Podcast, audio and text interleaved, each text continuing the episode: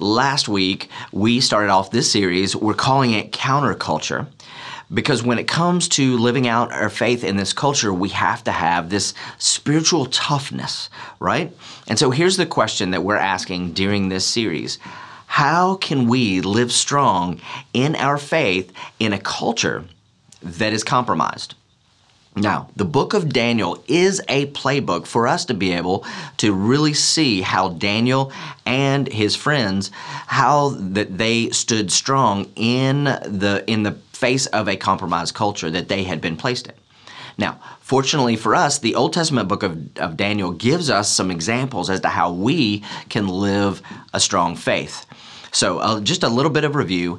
Daniel, the book of Daniel has four main characters. Daniel's the lead character, but also there's three others. In fact, every time you see the names of these other three people, it's all grouped together as if they are one. And so the Bible calls them Shadrach, Meshach, and Abednego. Now, because of Israel's unfaithfulness, God had allowed the, ba- the army of Babylon to besiege Jerusalem, take the Hebrews captive, and now the king of Babylon, ne- Nebuchadnezzar, has a number of young, intelligent young men and at, in his court. So he takes these Jewish young men and they bring him to Babylon and they're serving him and he's trying to use them to advance his kingdom. And Daniel, Shadrach, Meshach, and Abednego are among four of these of all the young men that were chosen. Now, one of the ways that they tried to brainwash them and, and, and affect them with their culture, it, they did multiple things, but one of the things that they did was that they changed their names. And so last week we learned that if you take on a name that God has not given you, that you will miss the life that God has for you. So we are not accepting of any other name that our culture would try to give us, but that we are going to only accept the name that God has given us and the and the, the plans and the callings and the identity that He has given us. So today we pick up in the third chapter of Daniel. And now, Daniel isn't mentioned in the third chapter of the book of Daniel. And most people think that he was probably away on some trip that he had been sent on, just doing some work on behalf of the king. Now, Nebuchadnezzar, he was an unpredictable pagan ruler. He was self absorbed, he was a huge proponent of idol worship. And somewhere along the line, Nebuchadnezzar had this huge statue built. It was 90 feet tall, 9 feet wide. It was made of gold from top to bottom. They had this huge dedication uh, service for it, and everybody came to it. All of the political leaders, all the religious leaders would have been there all of the citizens would have come out. Some people actually estimate that there might have been as many as 3,000 people there, you know, for the dedication service of this monument. So in Daniel chapter 3 and verse 4, through, uh, through 6, it says that the herald loudly proclaimed, Nations of people of every language, this is what we command you to do. As soon as you hear the sound of the horn, flute, zither, lyre, harp, pipe, and all kinds of music, you must fall down and worship the image of gold that King Nebuchadnezzar has set up. And whoever does not fall down and worship will be immediately thrown into a blazing furnace. So, now, every Jewish person who had been brought there, they had a decision to make in that moment. Who am I going to worship? That was the question. Do I reject my godly heritage or do I step in line with the cultural beliefs of those who have taken me captive? And so the music plays and everybody bows down. Every Babylonian, every Jewish person, every Hebrew, except for three men Shadrach, Meshach, and Abednego. And so the king's men, they bring this to the king's attention and they play to his ego, saying, Well, hey, look, this is an affront to your authority, king. And so in verse 12, it says that there were certain Jews um, among you that were appointed. This is them telling on uh, Shadrach, Meshach, and Abednego, right? And they tell him, These men, O king, pay no attention to you. They don't serve your gods or worship the golden image that you have set up. So, these men, these three Jewish guys, they say they will not bow down and, and worship the graven image. They knew from the the Ten Commandments. They weren't supposed to do that. So rather than bow, they chose to take a stand. Now, Nebuchadnezzar was a powerful general. In four decades of leadership, he had never lost one single battle. And now this guy hears that somebody has disobeyed his order. It would not be good. He was angry. Look at verse 13 it says that he was furious with rage, and Nebuchadnezzar, um, he, he, when he heard about these three guys, and they were brought before the king, and, they, and the king said, So is it true that you do not serve my gods or worship the image of gold that I have set up? Now, when you hear the sound of the horn, flute, zither, lyre, harp, pipe, and all kinds of music, if you're ready to fall down and worship them, then very good. But if you do not worship the image, you will immediately be thrown into a flaming furnace.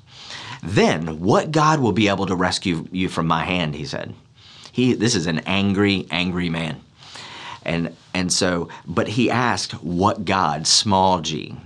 You see, he was not acquainted with the one true, capital G, God. And so the king, at this time, he resorts to intimidation and he says, Look, I'll tell you what, I'll give you a second chance, but just make sure that you understand the consequences uh, if you disobey. Now you'd think at this at this point these guys would huddle up and they'd say, "Hey, look, we're 700 miles away from home. How about if we just do this? How about for just next week or so we just lay low and we and we bow down? But when we bow down, we'll actually be praying to our God and and nobody else will know it." And Satan, all the while, is whispering to them, saying, Hey, what happens in Babylon stays in Babylon. But Shadrach, Meshach, and Abednego, they are not listening to those whispers. You see, when we refuse to bow, the world has its furnaces to put us in, doesn't it? Furnaces of scorn, furnaces of ridicule. So, what may be at stake? It might be your job. You know, it might be a dating relationship. It might be the way that your coworkers see you from that point on if you stand up for what's right. And when you can feel all those eyes looking at you, are you going to make the right choice? When the world asks you to bow, when your boss asks you to do something unethical, or whether you're tempted to be consumed by fear as opposed to living by faith. These three men they would not alter their convictions to, to save their own hide. And on a daily basis, we are all tempted to, to bow, probably not to a 90 foot golden statue. But listen, many of us are enticed, right, to bow down to maybe it's materialism, to indulge in lust, maybe just to coast in your marriage or as a parent and not be intentional. And the, the answer always comes back to, or the question is always, who will we worship? And a lot of us don't realize that when we think about worship, we come to a church and we raise our hands or we worship God. But here's what I'm telling you that it's actually bigger than that. It's different than that. And it is how we live our lives. And here's the key point that I want to drive home to you today there is a battle for your worship. There is an invisible battle over your worship. And, let me go back and explain it to you, and we'll, we'll pick up the story in a minute. In Isaiah and Ezekiel tell the story of how Lucifer, who was once an angel in God's court, he actually fell because he wanted to be worshiped.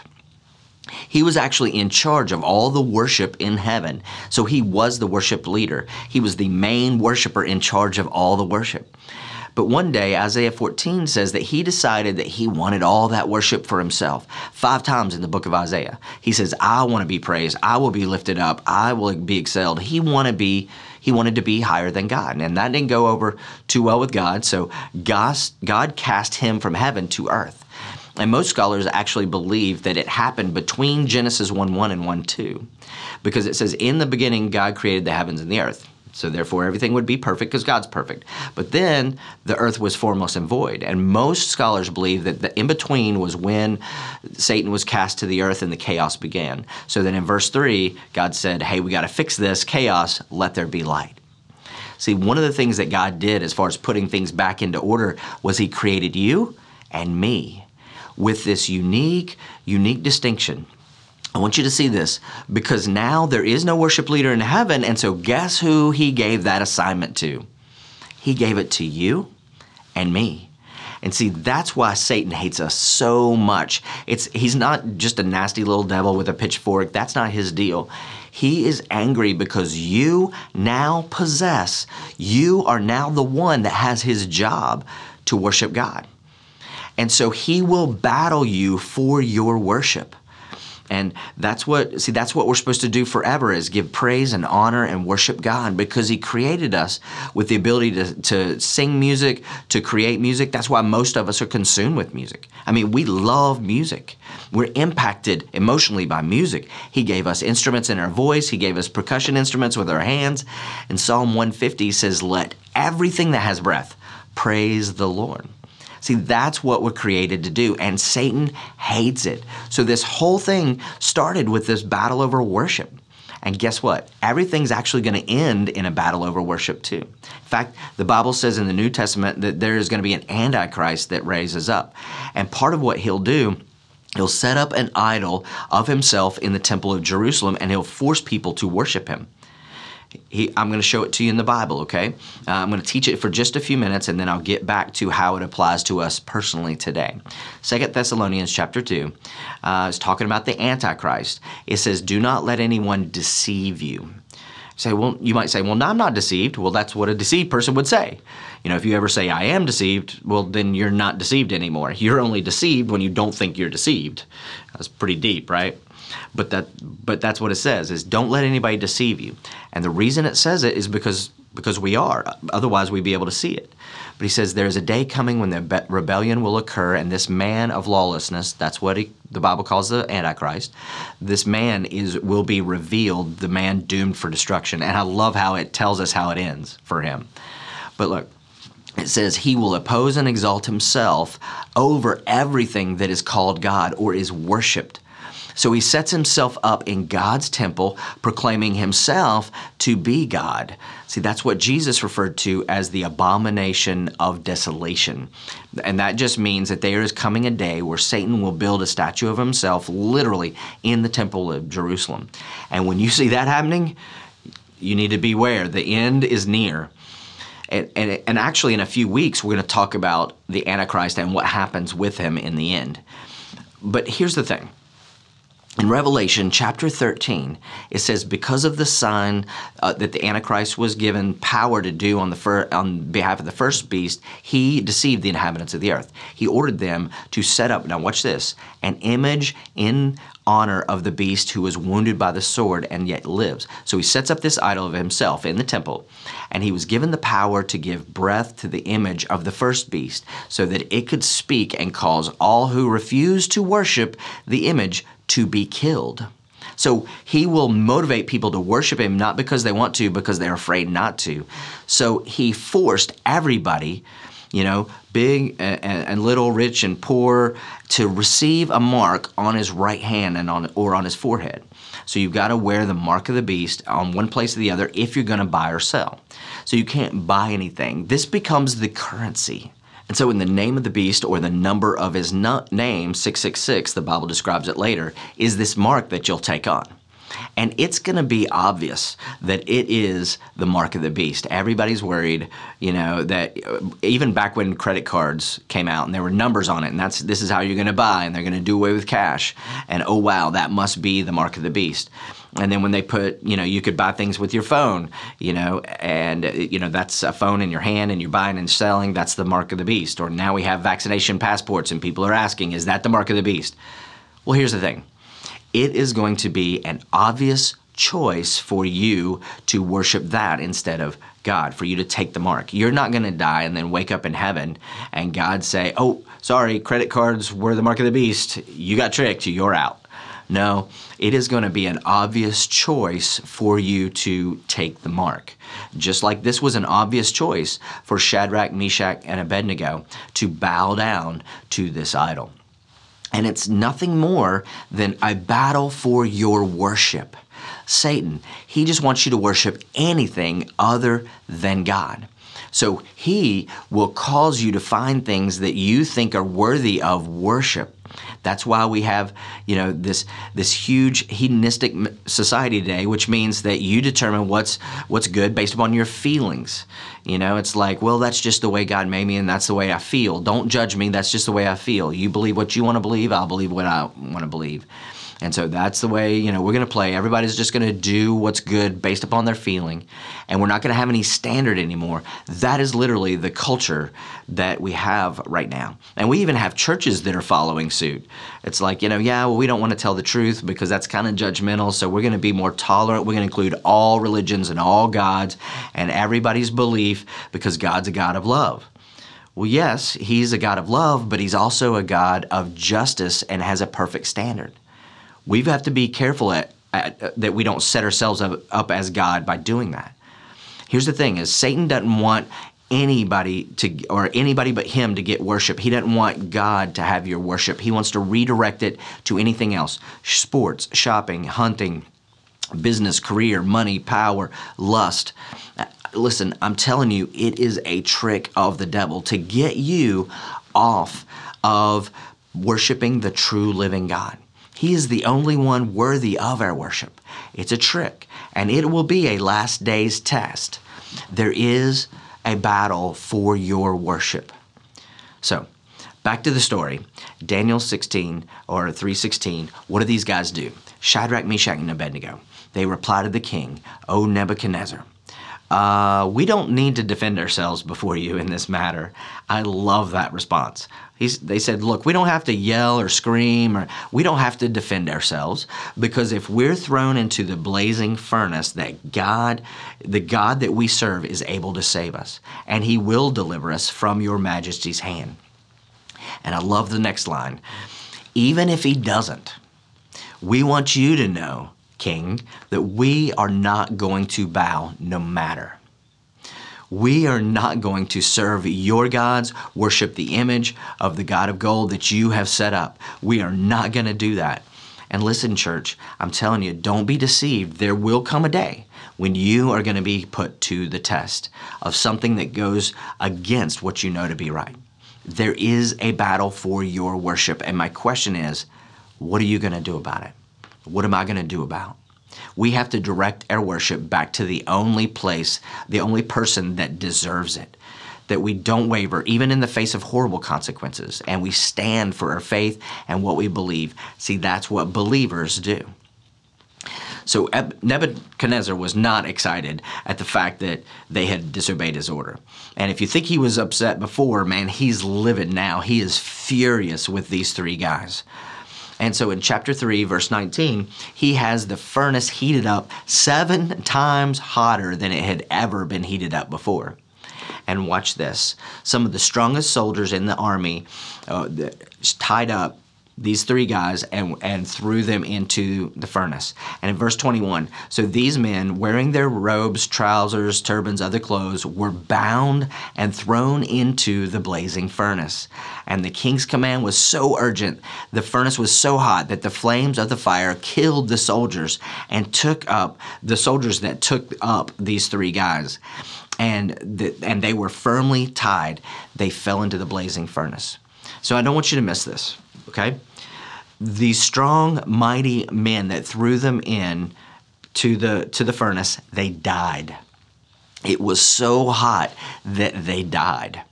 I mean, just getting close to it caused them to die. So the, I'm sure the king thinks now I've taken care of everything because if these guys if these guys die a horrific death, nobody else is going to challenge me. But while the king's men are celebrating, something catches the king's eye in the furnace. In verse 24, King Nebuchadnezzar leaped to his feet in amazement and asked his advisors, Wait a minute, weren't there three men that were tied up and threw into the fire? And they replied, Certainly, Your Majesty.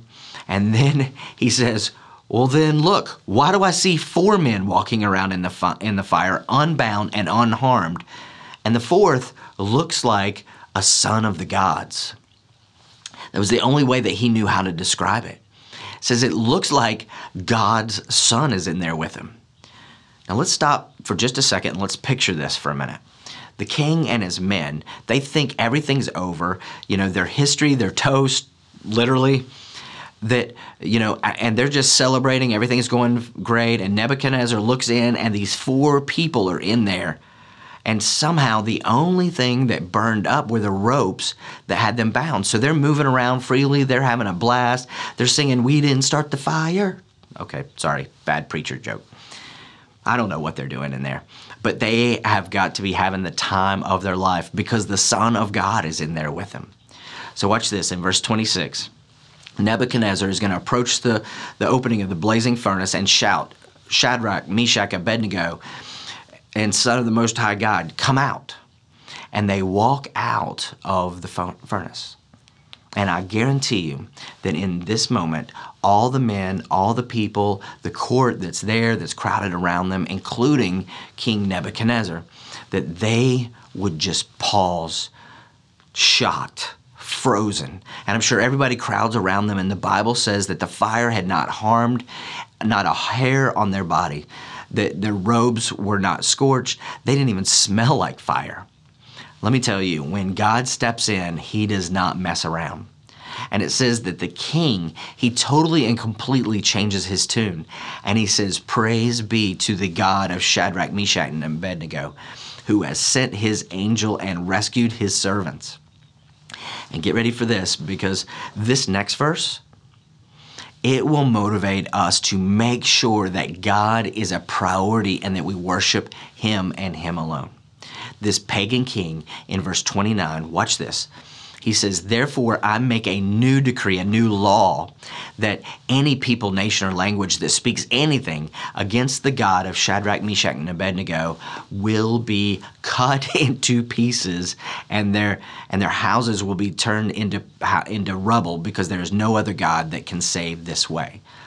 He's still violent, but talk about a transformation the decree for the whole nation is totally changed because of three men who refused to bow and worship anybody else but the one true God.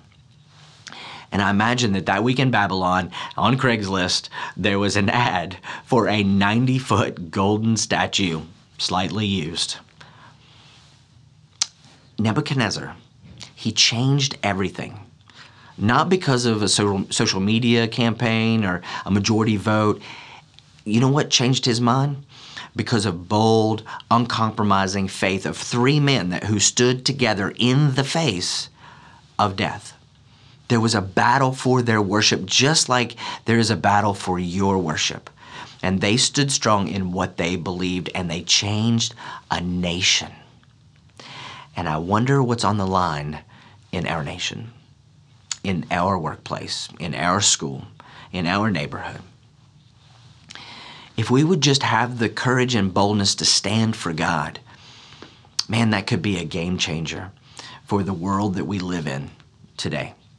1 Peter chapter 4, 12 says, Beloved, don't be surprised at the fiery trials when it comes upon you to test you, as though something strange were happening to you. Don't be surprised. Here it is in the New Testament, and it gives us this phrase, fiery trial, that just begs us to look back at this story in Daniel chapter 3. You see, we're all in a fiery furnace with something that's going on.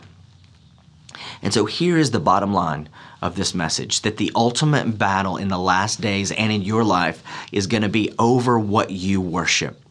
That is the last great test of your life. The greatest test of our culture do we have the guts to love our God and stand for what we believe in no matter what? So, I mean, how do we know? Like, if we were to give ourselves like a test, you know, or a quiz, you know, individually, a worship checkup, you know, what would that look like? Well, I just want to submit to you that Jesus is the standard, and He gives us one powerful verse where literally He tells us that the whole Bible is summed up in this one single command.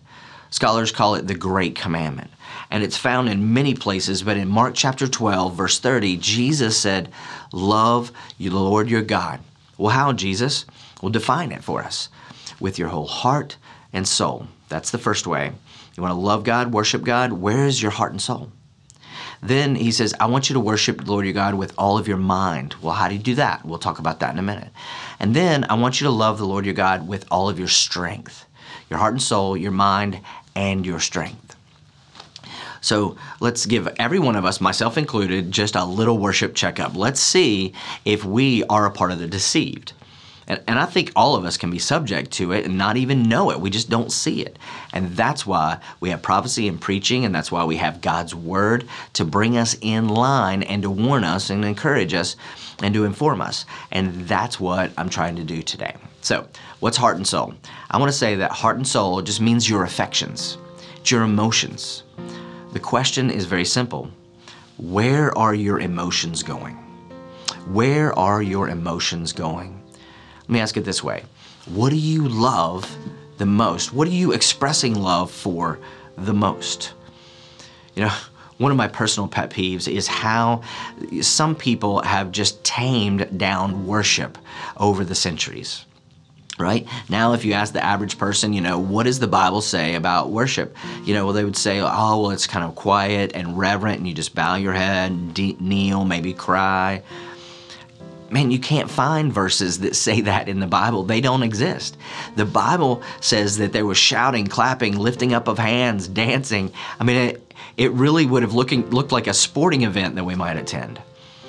And if we're not careful, we'll allow the passions of our lives to actually overstep our worship for God and our passion for God. This is why I tell you to lean in and worship at the beginning of the service. So, where are you emotional? What are you emotional about? Just a little checkup. So now the next one is your mind. So your mind, uh, you know, speaks to your intention or what you think about the most. I would submit to you that what you think about the most is it does become what you worship the most. And I want you to know that there is a spirit that is trying to get your attention away from God. Heart, so you got your heart and soul, then your mind. The last thing is where Jesus says worship with your strength. It's talking about your ability. In other words, what are you doing for God? Isn't it amazing we put so much energy into other activities, our lawn, hunting, shopping, ball games, whatever, and, and that's fine, that's all good. But God says you can have other loves, just don't have any other loves above me. So the question is, what are we doing for God? And is that a priority in your life? That's why we give you opportunities to volunteer and serve in the house of God. See, the battle in the last day is going to be for what you worship. And the book of Daniel gives us this prophetic story of what the last days will look like. And it is so that we it will alter the courses of our life to serve him. Now, you don't need me to tell you what you worship and what you don't. The Holy Spirit is there in you, and He will put a finger on what's in your life that maybe you're worshiping above Him. Because we're all worshiping something. Everybody that's watching, watching is a worshiper. But the question is, is God getting that worship? And not just is God getting it, but where, where does He place on your list? See, we're notorious, especially in the, in the Bible Belt, to make sure God's involved in our life. But sometimes we don't give God the best of our life. We compartmentalize, compartmentalize it all and we give Him an hour on Sunday. And God desires more than that. He wants our whole life. 2 Corinthians 16 9 says, The eyes of the Lord range through the earth to strengthen those whose hearts are fully committed to Him. He is looking for people to worship Him, that worship Him. There is a battle for your worship. So, you know, we need to decide what we're not going to worship, but we also have to decide who will we worship. And I'm declaring that as for me and my house, we are going to serve the Lord. We're going to give Him the best of our affections, the best of our intentions, and the best of our abilities. Every one of us, all of us, that's what we need to do. Let me close with this verse and then we'll pray. Jesus says this in John 4. He says, There's a time coming, and guess what? It's already come, when the true worshipers will worship the Father in spirit and in truth, for they are the kind of worshipers that God right now is looking for. My challenge to all of us is this be that person. Have you allowed your worship to go in another direction? You know, do you you have a course alteration opportunity today? Maybe God's on your list but not at the top of your list. Where is he today? And I'm telling you, God will strengthen you if you put him at the top of your list. Let's pray together. Father, I thank you so much for your word today that is powerful and true, that it is sharp and it cuts spirit and soul, and it helps us divide what is us and what's you. So, as your word has led us and guided us today, and as your Holy Spirit has brought us maybe some, some things to our remembrance that we need to adjust, we commit today to not only be hearers of your word, but also be doers. So, Holy Spirit, just lead us and guide us today, and we commit to apply your word to our lives this week and make adjustments if needed. May you be at the top of our list. May we worship you with all of our affection, all of our attention, and all of our ability. In Jesus' name, amen.